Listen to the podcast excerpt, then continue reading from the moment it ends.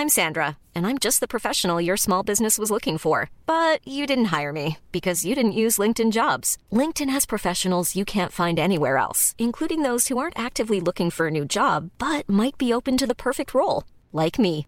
In a given month, over 70% of LinkedIn users don't visit other leading job sites. So if you're not looking on LinkedIn, you'll miss out on great candidates like Sandra. Start hiring professionals like a professional. Post your free job on linkedin.com/people today.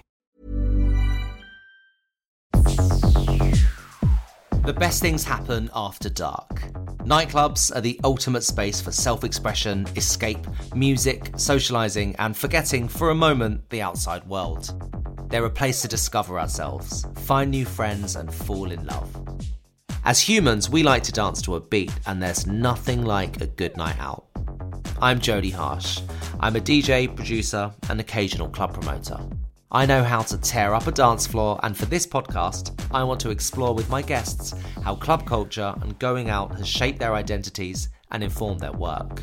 I've got us the guest list and queue jump sorted, so we'll delve right into the hazy memory banks and hit the floor. This is Life of the Party.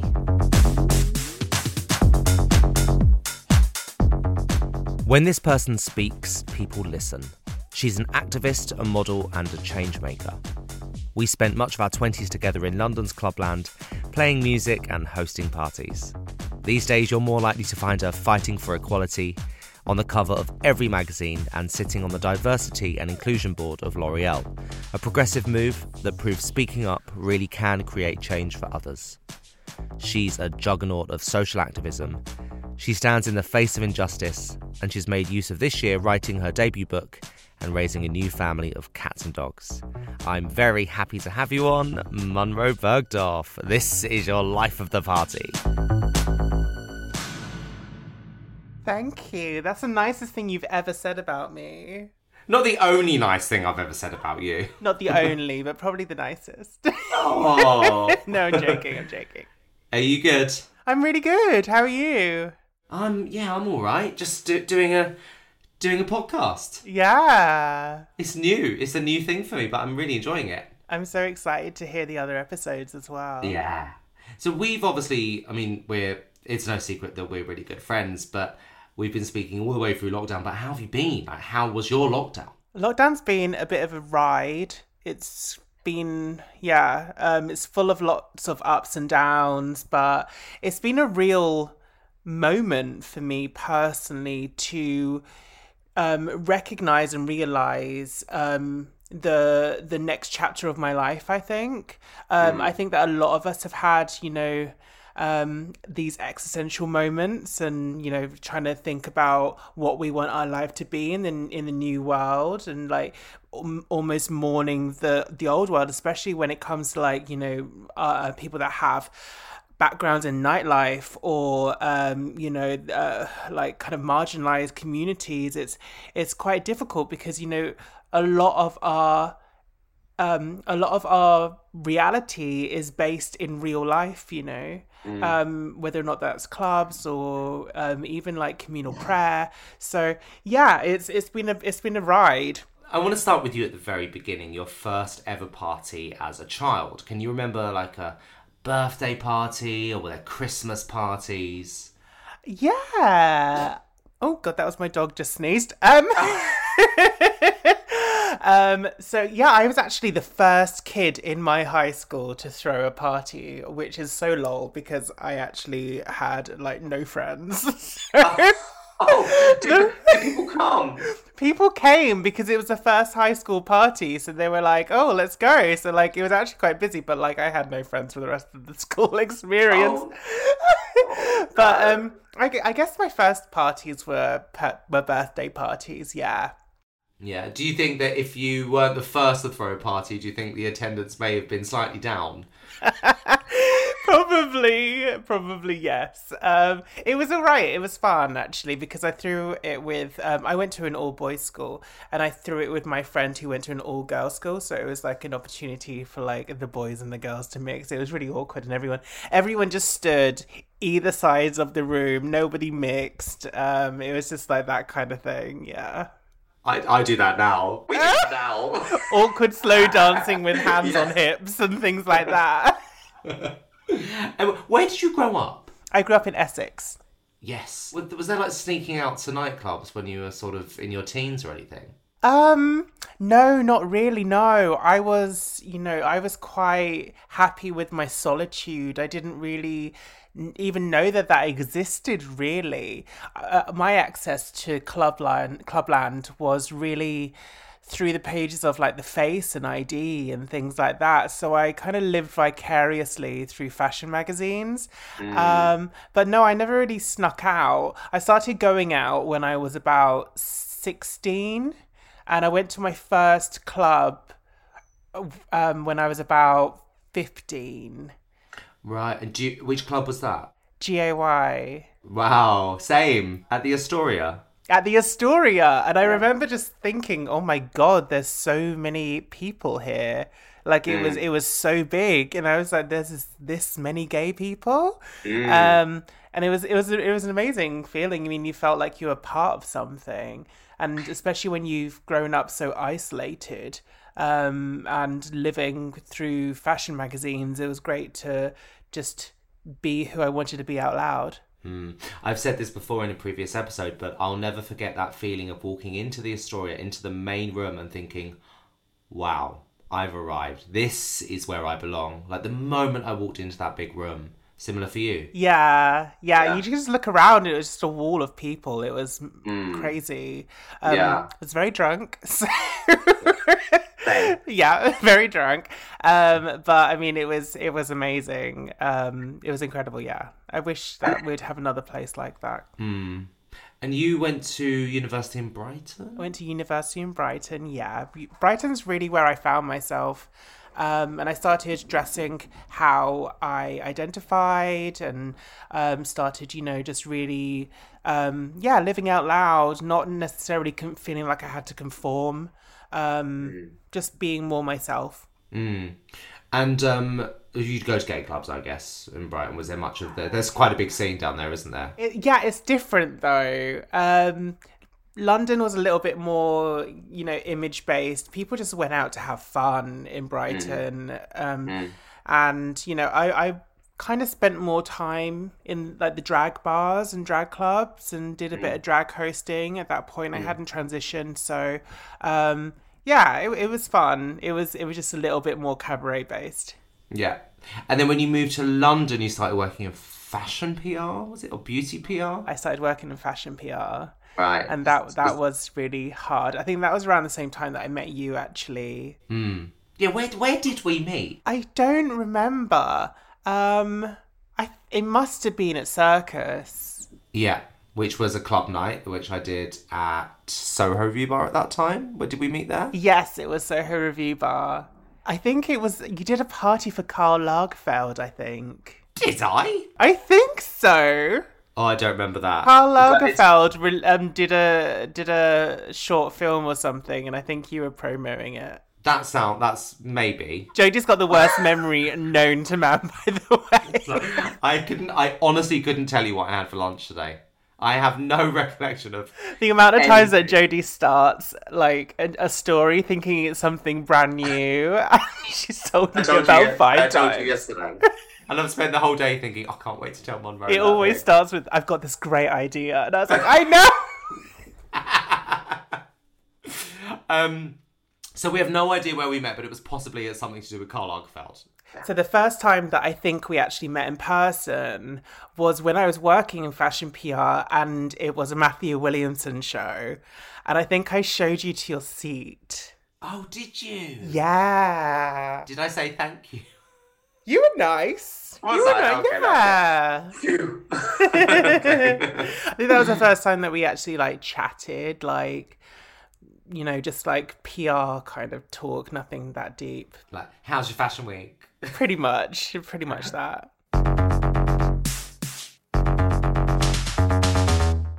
So this podcast is about nightlife um, and how it sort of creates a space for expression and um, allows you to help find yourself and how it helps shape you. How important was the freedom and the escapism of the club scene to help define who you are as a person today? Oh my god, it was everything. It's always been everything to me. Just because I think for a long time as a kid, I just felt like I needed to escape, and it was that place that I could escape to.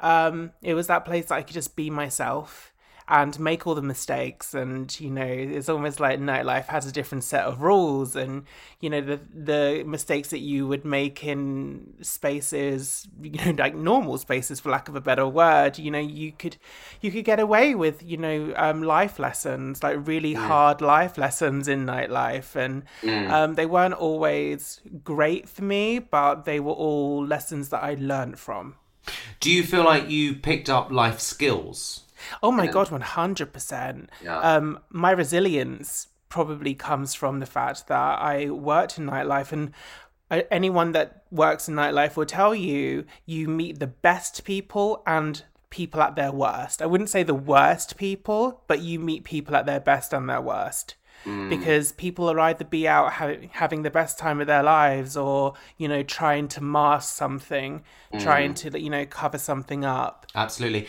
sometimes you'll only see those people at their worst. So you just think they're always horrific people. Yeah, there's a lot of um, and we call them vampires. A lot, of, you know, like energy energy sucking type people. But it's just people in in their worst places often. So it definitely teaches you how to um, deal with people, um, mm. how to push yourself as well, because after a certain period of time working in nightlife, you don't really want to go out a lot of the time, but it's your job. So mm. it's like facilitating a fun time when you might be going through something. You mm. might just want to sit home watching Netflix or whatnot. But um, yeah, it, it's it taught me so much. I mean, I'm so thankful um, and mm. thankful for like my mentors. I mean, it helped me plug into my community. I, um, you know, I I've got a wealth of knowledge of um, my community because so much of our community has been based in nightlife over mm. the years and over the mm. decades.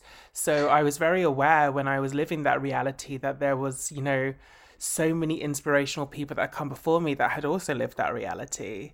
Mm. Um, so I was able to draw strength from that. But also from a trans perspective, working in fashion at that time, and I quit fashion, working in that side of fashion anyway, when I was um, 23. And I just didn't feel supported. I didn't feel like if I came out, then I would be supported in that environment. So I thought, okay, well, gonna it's time to escape again, and mm. um, I started learning how to DJ, and got involved with you and your um, Mot- motley crew. yeah, and there was like a little like gaggle of us, and um, it was really nice. And we all looked out for each other, and mm. um, yeah, look at us now.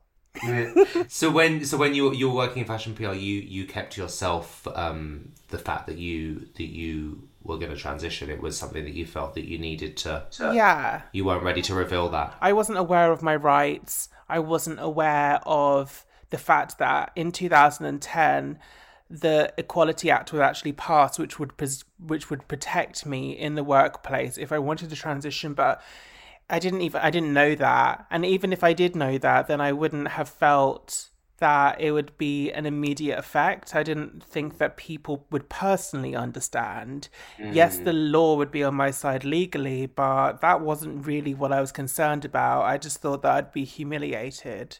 Mm. So um, I decided to leave because I was I wasn't getting getting on with my managers anyway, and um, yeah, I just learned how to teach. And I just threw myself into it. I just allowed myself to get lost in um, nightlife a little bit and just live the fantasy. Mm. And mm. um, I had the best time. Had the, I had such a good time.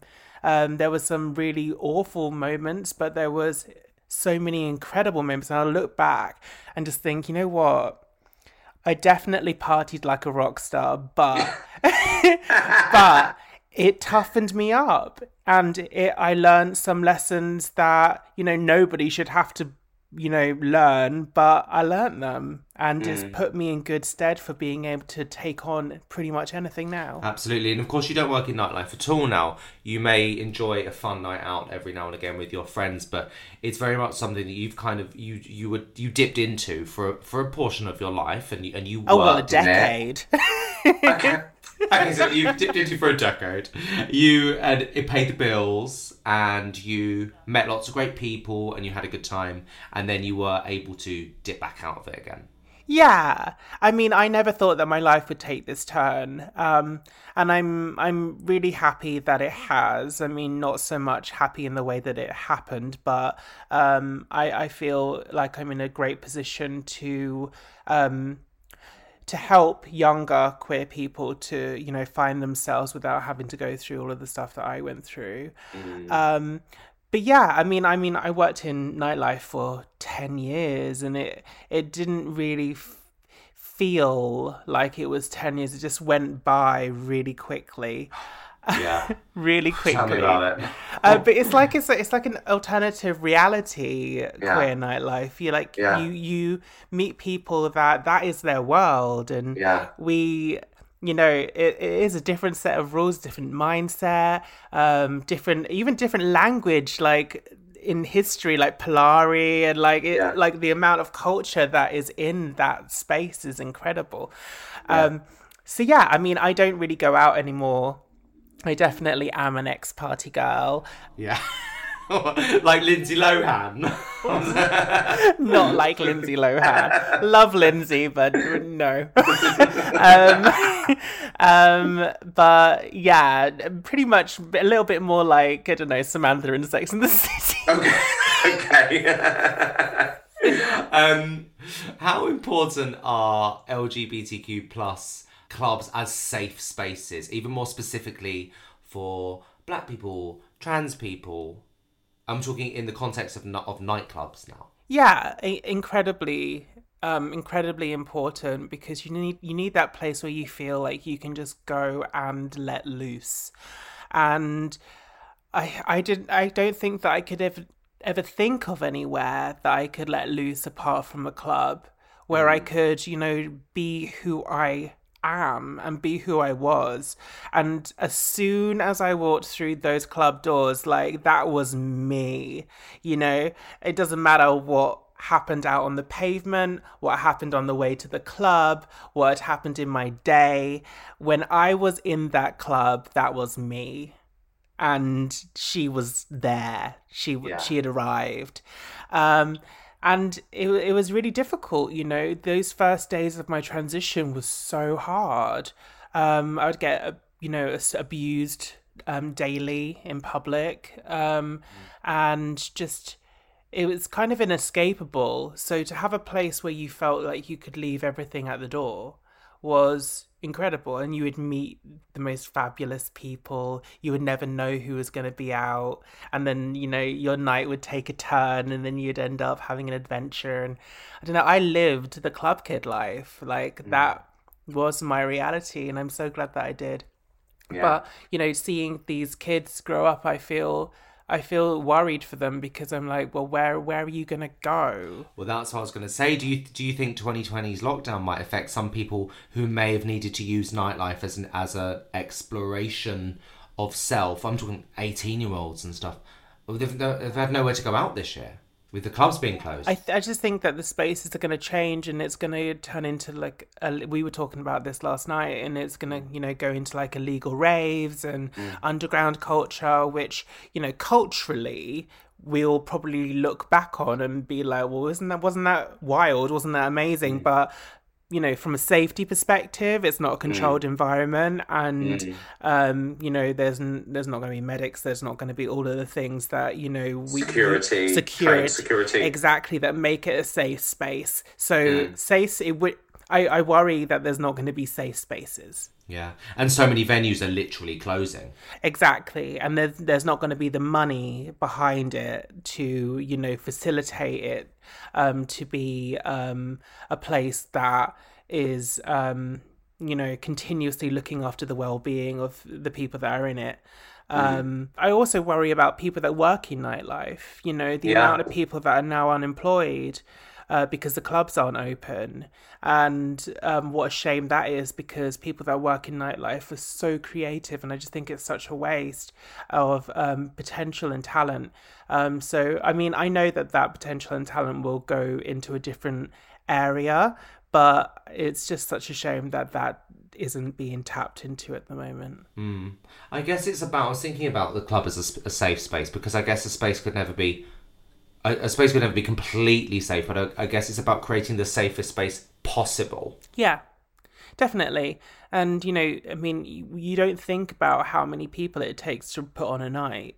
And I, I don't think that people that don't run club nights actually realize how how much goes into a club. Like you and me, you and me have both put on parties and clubs, and we know.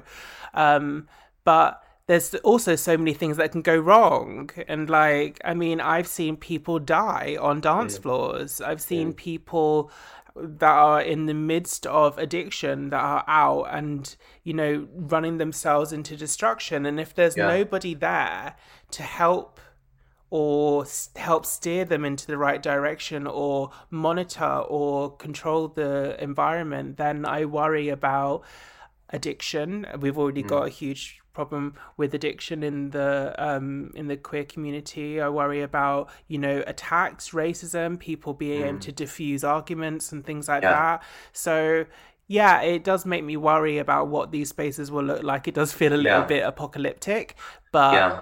I don't know. Hopefully, it won't be. Yeah, hopefully, we'll all move forward with a common goal of understanding that this is our space and it should be sacred. Totally, and we've all had some kind of bad experience in a nightclub, even even you know, with it meant to be a safe space. I mean, I've had run-ins with bouncers in the past, sort of, you know, or like weird altercations with people, you know, way way back when. But I guess a club can never be completely spa- safe. But it's about creating the safest space possible. Definitely, definitely. Mm.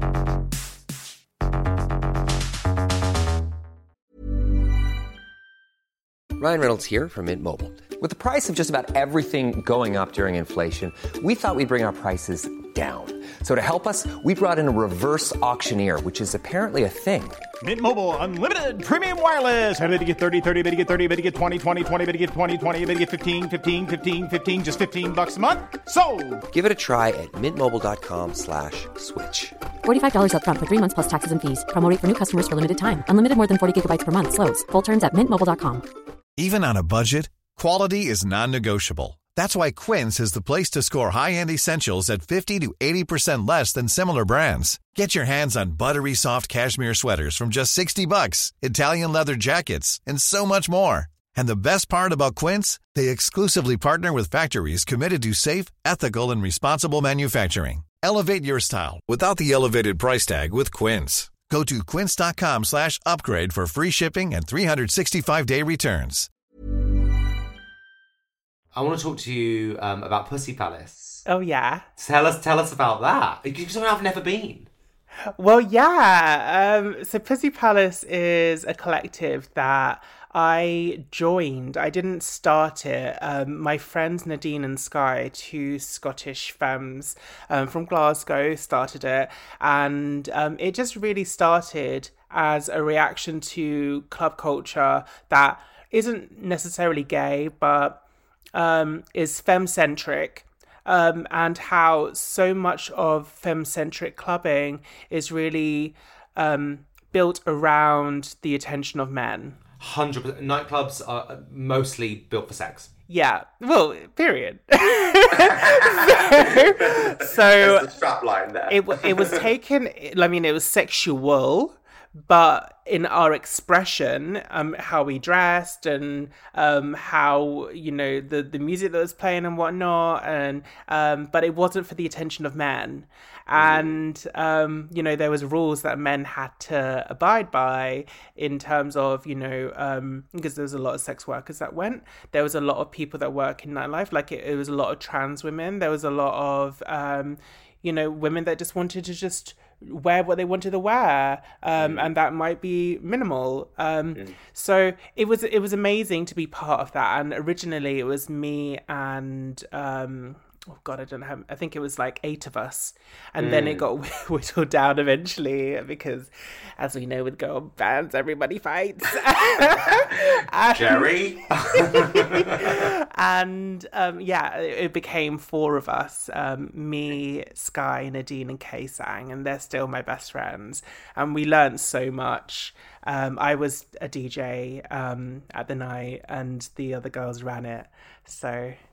So it's a place to own your sexuality and yourself as opposed to off, you know offering it. Some of some clubs we go to is you know it's all about attracting the opposite sex or No, whatever. no, no. It, like the the crowd is ninety percent femmes, and that includes non-binary people, cisgender women, um, straight girls, gay girls, trans women. Um, there was everyone there, but it wasn't for the attention of men, and there was a limit on how many people, how many men could come through the door. Okay, amazing. And what were the rules? The majority of men were gay, um, Right. so it was like a queer ethos. But you know, I mean, that you know, if a guy came in and he started, um, you know, hitting on girls and making them feel uncomfortable, then he would be asked to leave. Yeah, I think he's he's going to be quite ganged up on. he's outnumbered. Um, there wasn't a, I mean, there was. We had the Pussy Palace policy. I can't remember off the top of my head, but it was yeah, it was all about consent, and it was you know no touching, no staring, um, respect the space, respect each other. Um, so very much that kind of mindset. Just Es- essentially, the rules that in a dream society would just be the obvious thing that everyone. Yeah, it was all common sense, but a lot of the time when people are drinking um, in nightlife, and you know, people don't think, and they just they just treat each other as if it's a menu, you know. Hmm. And I think Yeah. it, it took away that culture and replaced it with something where you could just let go and not be worried about being hit on because that's not hmm. what you're there for. Sure, there are other spaces where you might want to be hit on. I'm thinking room service, R.I.P. Yeah, I mean, there. I mean, there are. Um, you know, there's there's clubs for different reasons, and I think you just need to re- respect those reasons and respect what each club's about. And yeah, we. We've had some funny times at room service. How do we describe room service? My old party. how do you describe room service? I mean, it's it's very of the time. It Yeah. it. I don't think that necessarily it would fit in now.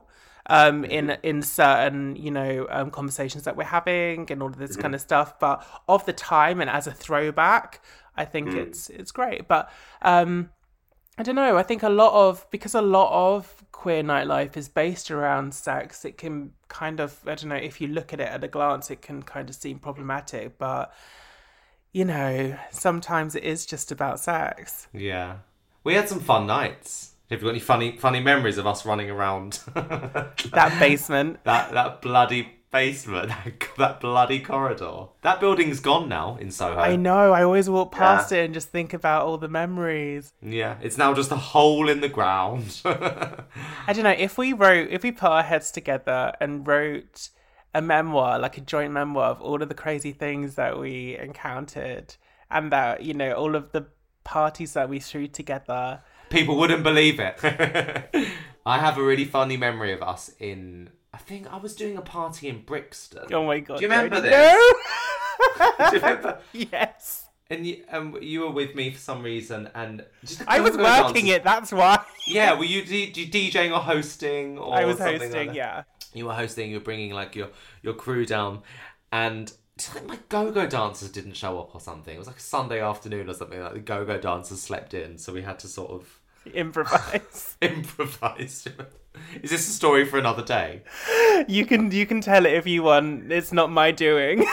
Shall, I'll, shall I save it? I'll save it for the book. Maybe we Employing sex workers is very important. So Absolutely. And I paid up front, so there, I did absolutely nothing wrong. Have you ever been to a house party totally uninvited? Yes, that was um, you know, when I was getting to know people in Brighton, I was always show up at house parties uninvited, but I don't know. I kind of felt like sometimes I was the most interesting person in that room. she has every right to be there anyway. well, I just kind of think that if you're gonna if you're gonna turn up to a party uninvited, then be fun and like create the vibe and be like, well, it doesn't matter that I wasn't invited, but aren't you having the best time? Hundred percent. If you're offering something to the room, fine. You have every right to be there. Exactly. I think there's, There's like the a party code of conduct, isn't there? And like if, if you're not invited to the party, then at least be fun. Hundred percent. And what about like blagging your way into like a, a glitzy event of some kind, like something fabulous? um, I think I. I mean, I don't think I've ever turned up to a glitzy party uninvited, but um, definitely tried to blag my way in on the guest list to like a glitzy club or something. Um, in my in my in my youth. Um, but no, not really. I think I've, you know, we've always, we've all been stuck outside being like, you know, like, I know so and so. Oh my god, it, it gives me so much fear. I'm so bad at it. I'd rather just I'd rather just get back in the car and just leave. Have you ever found love on the dance floor? Yes, um, wasn't the most constructive love, but all consuming and, um, and groundbreaking and like, sh- like reality shattering. It was like, yeah, I mean, I mean, I spent my my life on the dance floor, so all of the people that I met for a s- certain amount of time were in clubs and of that mindset. So, I mean, I I met most of my ex boyfriends, and yeah, most of my ex boyfriends on dance floors, and um, yeah, I mean, it either went really, really well or really badly Mm. and um, I don't regret anything. You know, I mean that th- those are some of the lessons that I learned that I've grown from, and um, I'm really I'm really happy that I I did grow from them and mm. that it happened soon sooner than later. Yeah. Do you go out much? I mean, obviously we've been in lockdown, but do you get to go out with your friends much anymore? I know you don't obviously work in nightlife and stuff, but do you still enjoy sort of a night down at a club? I don't think I've seen you in a nightclub for a long time. No, it's not really me anymore. I mm. think I just did it to death. Mm. And um no, it's not really I don't really have fun anymore. I think the dynamic for me's changed. I think the a big a big part of me going out to clubs was the anonymity and going out and just being able to run riot and just have fun and have a certain sense of you know pe- that people kind of knew who you were but not really and now i kind of feel like if i go into a club then i'm just a bit on high alert. And i just think that you know there could if i really let go then I'll be questioned and, I'm doing mm-hmm. really high profile stuff and I don't mm. I don't know. I just my mind goes into a different um a different space and I can't really enjoy myself can't let myself go. And then people come up to me and want to have perfectly innocent lovely conversations but that's not what I'm there for. And you know um The dynamic completely because of course you've laid yourself so bare and you're so open to in order to help other people that you're just kind of like almost naked, right? You know, which really helps people. It feels a bit like that, like when I'm out, but no, I mean, I just change the spaces and I just like to go to, like, whether- and it sounds really bougie, but um, I like to go to, like, you know, members clubs or like hotel bars and um, kind of, you know, just change the settings or go to restaurants or um, that kind of thing. and just hang with your friends, right? In these, in I these mean, if. I'm going that- out, out, then those are the places that I go. If I'm going, you know, if I'm just seeing my friends, then I just go to my friend's house, or Yeah. if I, you know, just go anywhere. Um, Yeah. But yeah, I don't really go to clubs that much anymore. I mean, I love a good party, and every now and again there's like a really amazing party that um you know will either be like a, a fashion thing or a beauty thing or whatnot so i do that those kind of things but not really ever down the club And in and out. yeah i mean Do you have any rules? Do you have any sort of like? um don't be the first one in and don't be the last one out I like it. That's that's that's another one for the part for the, code of conduct. No, was it? What was it? The code of conduct? The rule. The yeah rule yeah sheet. yeah yeah yeah Yeah. Do you remember that scene? In, do you ever see Party Monster? yes Where they sort of go around clockwise, then they Oh go my around god, anti-clockwise. yes! You Have love seen doing the rounds. You're like, come on, let's do and do the rounds. I always, you've got. I I have to keep it moving. I can't sit down in a club. I can't sit at a table. If I'm not DJing, I have to be like cir- like circling. Like I have to. Got to keep it moving. because otherwise you'll just get your ear chewed off by somebody, won't you? Yeah, but some like horrific person. and I'll be like, I want to go. Make up go an excuse. That that's also something that I got really, really good at is making up excuses not to speak to somebody. Trust me, that, that this is the sort of life skill that you pick up in a nightclub. Small talk. There's nothing worse. yeah, no, there's nothing worse than small talk. But also, I don't know. I just think I've seen the most wild things, like things that you would never ever. things that you would never ever imagine would ever happen i have seen happen and i know that you've you've seen them too and we're probably thinking of the same things on stage no less but um Oh yeah, something springs to mind now. I think I know what we what we a certain yeah. person's birthday Yes, I remember. Right, another one. Another one for for my book. Um, if you could visit a nightclub, I know you don't like clubbing anymore, but if you could visit a club from the past, no actually no i go back i do like night clubbing but just not in london it's a little too close to home i love clubbing in new york I saw you at a club. in- That's I'm, oh, probably honey, the last I'm time. always in the clubs in New York. at Always. Lady Fags, Lady Fags Club. Yes, Holy Mountain. Yes. Um, but I also love China Chalet in Oh. um in uh in New York. Downtown New York. That's it. I heard Um, that just closed. China, yeah, it did. There was a closed. campaign to buy China Chalet as well. Yeah, everything, all the good places, all the spots. I know. Um, but yeah, no, I, I love I love nightlife in New York. I just feel like it's a little elevated. London's Mm. very different. Um, it's a little bit more real. Mm. And people really get off their face in London. It's a real escape. Yeah, New York's a bit like see and be seen, meet someone gorge, in bed by two kind of vibe, I feel. yeah. London's a little more hardcore. London's a bit more like, right, it's Tuesday, where are we going now? um, but if you could visit a club from the past, like a Studio 54 or, a, you know, where, where would you go? Oh God, where would I go? Oh my God, I loved Popstarz. You know, Oh, Popstarz at the Scala, Friday nights. Tell us about Popstarz. Pop Stars was one of the first clubs I went to actually, and it was just amazing. They had like the indie room, they had mm. the R and B room, and they had the like the main dance floor, and I just liked that.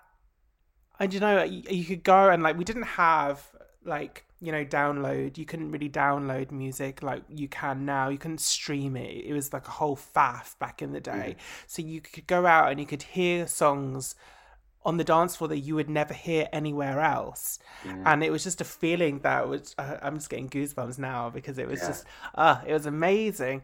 And like sweat dripping down the walls, you, you didn't care about what you looked like because there was no social media. You would just go and just dance yourself into a sweaty mess and then go and have like a burger around the corner In King's Cross. At King's Cross, yeah, and then you would go and sleep wherever you could find a bed. Did not mean it like that. I meant just like sleep wherever you could crash. But Yeah. um yeah, I, usually on a friend's couch or something because Yeah. I didn't live in London at that point.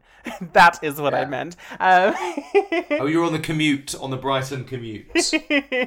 get the 4 a.m. train home. the first train. Oh, that brings back memory. Me on the first train down to Canterbury after a, a night at GAY, then we'd have to go and sit in Balans Cafe. Yeah. Oh, I don't miss that. I, I don't miss it, but I wouldn't change it for the world. It was like a whole thing because like the adventure and Yeah. like what would happen in that time and like the crazy things that you would see.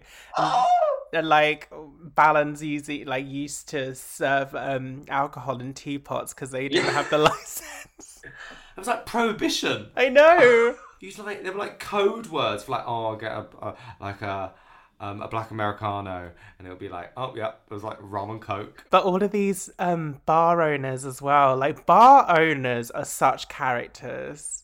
And working with bar owners is a real skill because they're often very tricky. But I don't know. I, I mean, I learned a bunch from them as well because they mm. they'd often be like the, the most bitter queens, but they kept me employed. They paid the rent. Yeah. But like they were often very very difficult people to work with. How to work your way around an absolutely manipulative snake. Yeah, Yeah. yeah. Story of my life.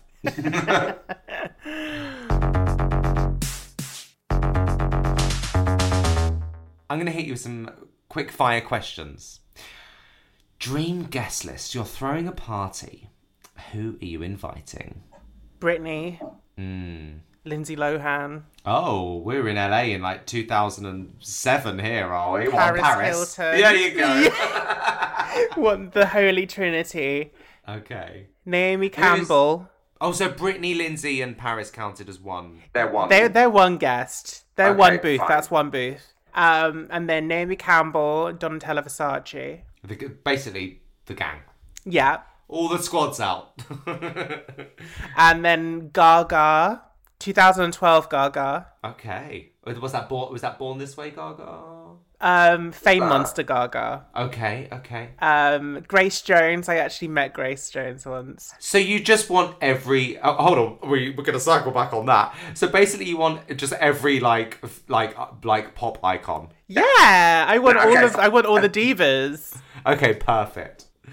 Um, can we circle back on that, Grace Jones? Oh my god, yes. So, fun fact: I used to work in Lisa Vanderpump's old venue, Yeah, yeah. and um, it's not. It's no longer there anymore. It's called. Yeah. It was called Shadow Lounge, and um, I was DJing to an empty room. Oh. I know. Well, and lo and behold, who comes in? Philip Treacy and um, Grace Jones, and they're the only people in the room at the beginning of the night. And I just go She's over- first in. First in. She doesn't follow that that code of conduct, does she? Well, I mean, to be honest, there should have been more people in there at that time. So I think that she. but you were DJing, I so was you know. DJing. and this must have been when I was like, what, 25? And uh, so I was the very first DJ on. And yeah, she just came in and she was just, oh my God. Right, so you're DJing. Grace Jones walks in. What happens? She's just being Grace Jones. She has this hat on and must have been Philip's hat. Philip Treacy's a, a, a hat um, designer that is, A milliner. A Milliner, that's it. Yes. Um, who has designed hats for the Queen and Lady Gaga and everybody. Um, so yeah, they're they're just like having the best time, and I I'm just DJing and I'm just trying to like work up the confidence to go over and say hi because I I, I I've met Philip a lot, uh, but I've never met Grace, and you don't just go up to Grace Jones like going up to Naomi and just saying hi, like you don't do it. There's a level of respect, and um yeah, I just went over to her on the way to the toilet to make it look casual, and I was just like, "Hi," and um, she was so cool and so lovely, and just like said that I looked really like uh, nice, and um, yeah, she just sat me down, offered me a glass of champagne, and um, I think that we were doing um, Tiger impressions or something like that, um, as you do, but On a Tuesday at Shadow Lounge with Grace Jones. but yeah, it was it was amazing. It was it was great to meet her. I mean, she's an absolute icon. She'll be on dance floors until the day she dies. Who's the DJ? Who's um who's playing the music? You can't say me. Who's playing the music? Um, I would say probably Honey Dijon. Oh, Love. The energy that she has behind the decks is un- unsurpassed. It's amazing. Yeah. Okay, well, I'm coming to this party. This, like, surpasses every party that's ever happened in, in all time. I'm coming. Munroe, this is your life of the party. Thank you for having me. Anything for you. Mwah.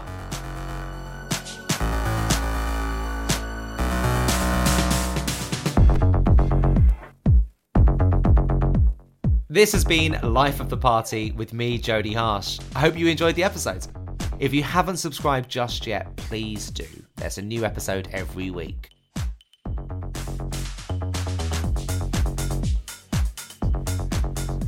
Right, see you at the next party.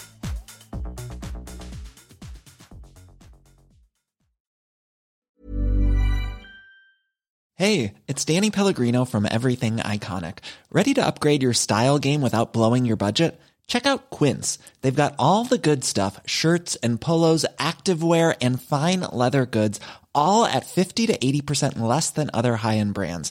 And the best part? They're all about safe, ethical, and responsible manufacturing.